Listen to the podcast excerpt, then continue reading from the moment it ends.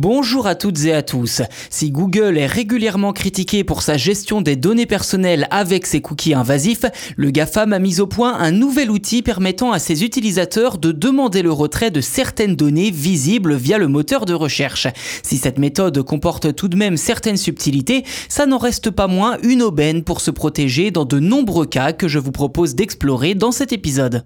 Concrètement, il est dès à présent possible de demander le retrait de Google Search de certaines données vous concernant et pouvant être exploitées en cas de vol d'identité par exemple.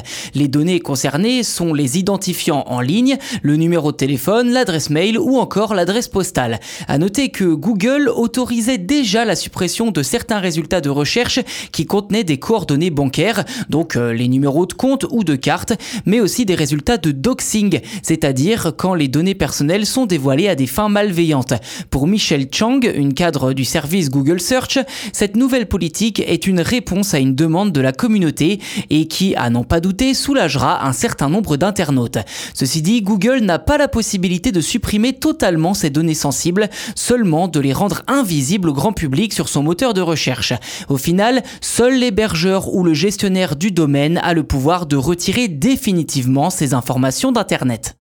Dès lors, une fois que la demande de retrait a été effectuée, les pages ciblées sont analysées en détail. Selon le résultat de cette analyse, le nom de domaine peut être soit banni de tous les résultats de recherche de Google Search, soit des résultats pour les requêtes incluant les informations ciblées.